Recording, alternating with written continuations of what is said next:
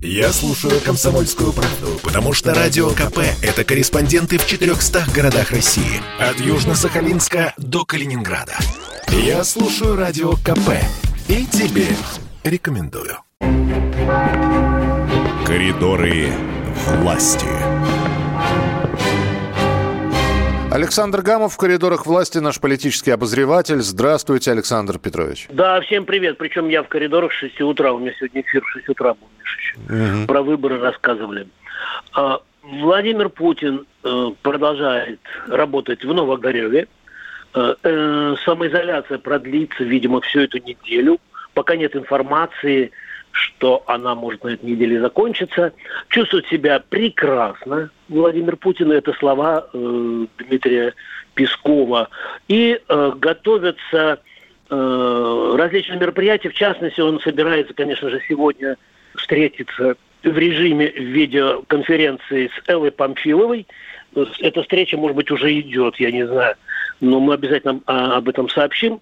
И готовится встреча его э, с победителями предвыборной гонки, скажем так, и с депутатами, и с главами регионов.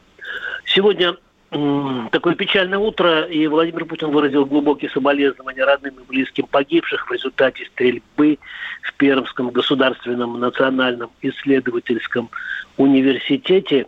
И вот э, с чего начал сегодня свой брифинг Дмитрий Песков. Слушаем очень коротенькую запись.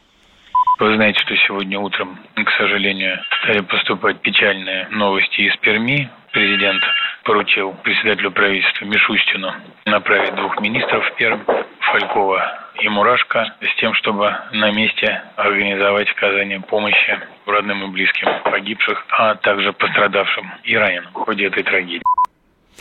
Ну да, мы об этом как раз сообщали, и, конечно, хотелось бы, чтобы были какие-то последствия вот, вот этих вот поручений, чтобы не, не просто фиксация, фиксирование конечно. того, что произошло, да.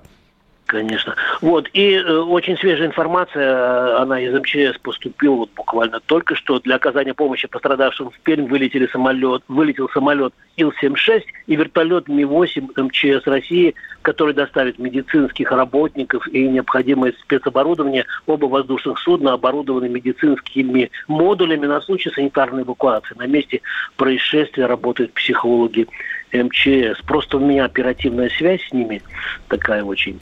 И э, только что пришла информация, наверное, ее уже озвучивали, да? Элла Памфилова сообщила, что выборы в Госдуму состоялись. Да, да, состоялись, вот и, и похоже, что... Да. Явка победителей и так далее. Ну, я в штабе Компартии работал, я очень подробно рассказал, что и как было – и у нас, э, как обычно, в среду в партийную послезавтра придет Геннадий Андреевич, мы его пора спрашиваем о многом, о чем.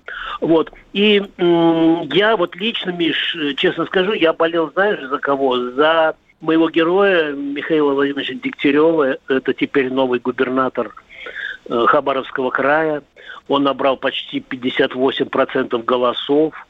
Мне очень непросто было с ним связаться. Я прям, прям связывался с, со штаба Компартии России, потому что там очень много народу, было очень тесное помещение, но тем не менее, когда было где-то полчетвертого утра, он мне прислал, типа, готов.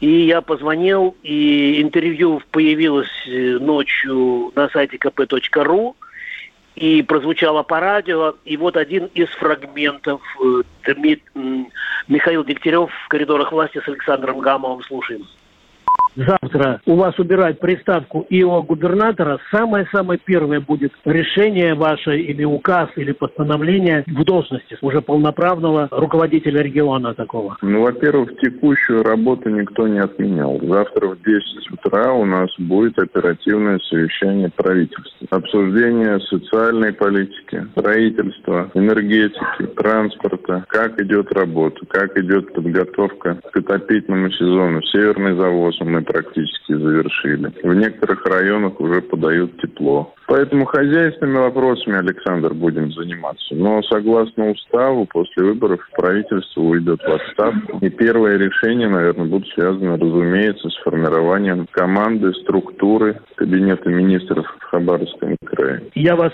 поздравляю заранее, потому что чувствую, что все будет хорошо.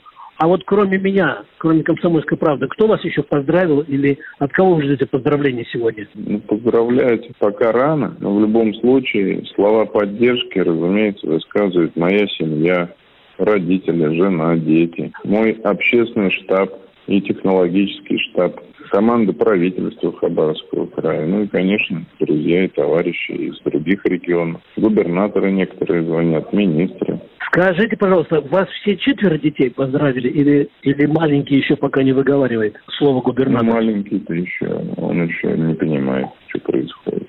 А я в вашем лице хочу поблагодарить «Комсомольскую правду» за беспристрастное, объективное освещение деятельности правительства Хабаровского края и событий, которые происходили и происходят в нашем регионе. И поблагодарить всех читателей за поддержку. Ну, вот такой разговор с э, Михаилом Дегтяревым, который э, уже официально подтвержден, что он победил, да, ведь, Александр? Да, да, потому что э, вот сегодня к утру, я же слежу, по крайней мере, в 6 утра уже была такая информация, что около 58%. Вот, э, так что наш герой победил. вот. Но э, мне бы э, еще, знаешь, Миш, вот так между нами говоря, да, вот все родные, у нас бесцензурное радио, мне бы хотелось ну вот, чтобы не только фанфары звучали, да, у нас же бесцензурная передача, э, бесцензурное радио. И я бы хотел, чтобы ну, такую какую-то критическую точку э, в моем предвыборном, вер, вернее, в выборном э, эфире поставил бы сегодня мой старший товарищ Виталий Коротич – Почему я к нему обратился? Потому что он хорошо знает избирательную систему и Украины, потому что он выходит с Украины, и до сих пор у него очень тесные контакты. И он 10 лет прожил, прожил, прожил в Соединенных Штатах. Он отказался от украинского гражданства, гражданства, и от американского. Он гражданин России, у него болит душа за нашу избирательную систему. Итак, Виталий Коротич в коридорах власти с Александром Гамовым слушаем.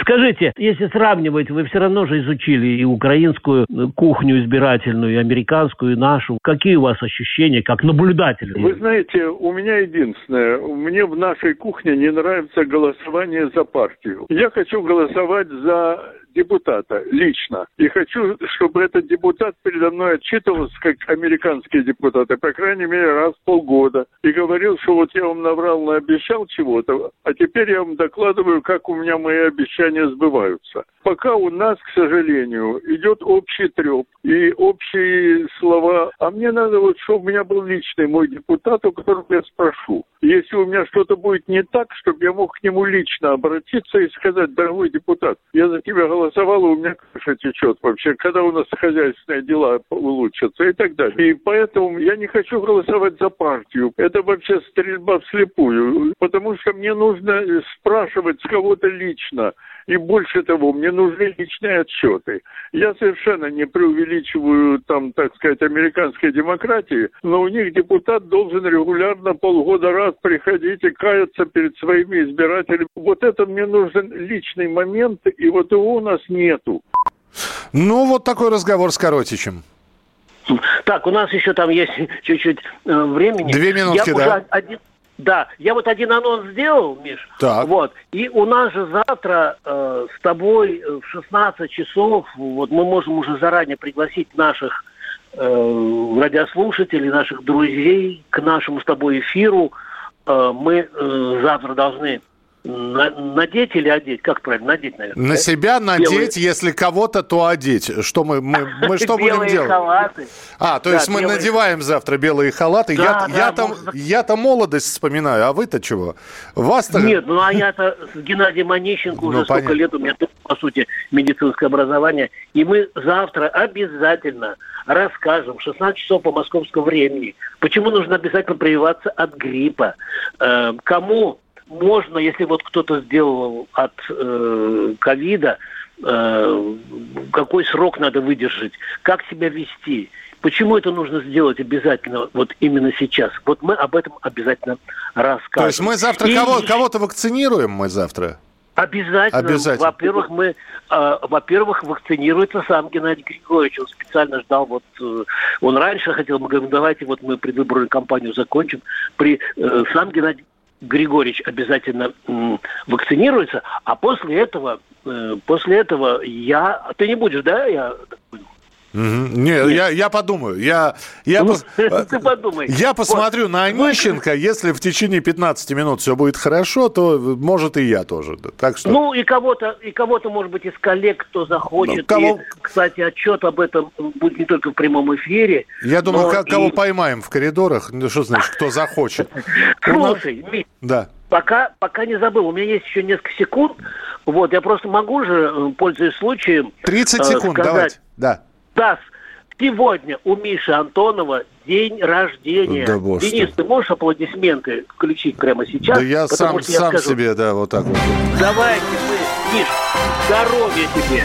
Спасибо тебе огромное, что ты меня взял в свой эфир, вот, и я себя очень хорошо себя чувствую. С днем рождения, граждане, аплодируем Мише Антонову. Спасибо, Слышно? спасибо большое, Александр Петрович, но, э, да, празднование дня рождения пока отложим на, на поздние э, времена, а сейчас у нас впереди новости, это был Александр Гамов, его авторская рубрика «В коридорах власти». Заходите на сайт radiokp.ru, свежие новости, оперативная информация, расписание программы передач, передач, ну и подкасты в «Коридорах власти» с Александром Гамовым тоже можно там найти. «Коридоры власти».